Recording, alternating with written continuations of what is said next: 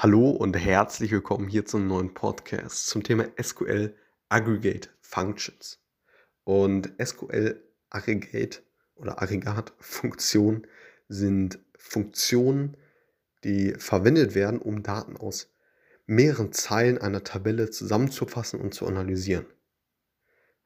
Einige der, der häufig verwendeten SQL Aggregate Functions sind die folgenden. Das heißt, man schaut immer, ja, in einer Spalte mit der Überschrift beispielsweise Größe oder Größe von Menschen ne, als Überschrift, hm, schaut man an, okay, Count. Hm, wenn man jetzt Count verwenden, würde als SQL ja, dann gibt es die, äh, die Anzahl der, der Zeilen in einer Tabelle oder einer Gruppe von Zeilen zurück. Das heißt, es wird einfach gezählt, einfach die Zeilen in dieser, in dieser Spalte.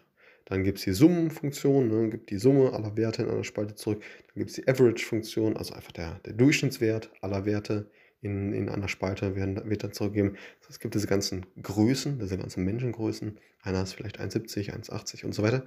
Dann ähm, gibt die AVG, also Average-Funktion, letztendlich den Durchschnittswert zurück.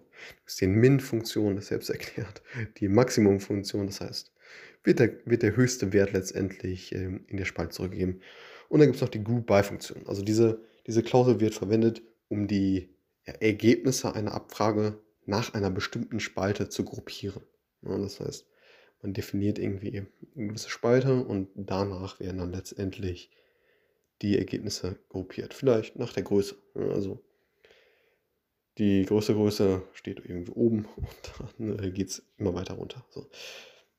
Beispielsweise kann die Abfrage ja, Select Count und dann äh, Star from Customers die Anzahl der Zeilen in der Tabelle Customers zurückgeben. Oder ja, select, select Sum von Sales from äh, Orders Group by Country gibt die Summe des Umsatzes äh, für jede Gruppe von Land zurück. Und ne, also man definiert immer, das erstmal kurze Beispiel ist, ja, wenn man das ja nicht im Kopf direkt, äh, direkt so nachvollziehen kann, dann ist auch gar kein Problem. Ähm, es geht einfach um die vorherigen genannten äh, ja, Befehle, die einfach hier im Beispiel nochmal aufgeführt sind. Ähm, es gibt auch einige ja, erweiterte Aggregatfunktionen wie irgendwie Variants oder, oder und so weiter, die ja, von verschiedenen Datenbanken unterstützt werden und die ja, man verwenden kann, um weitere Analysen eben durchzuführen.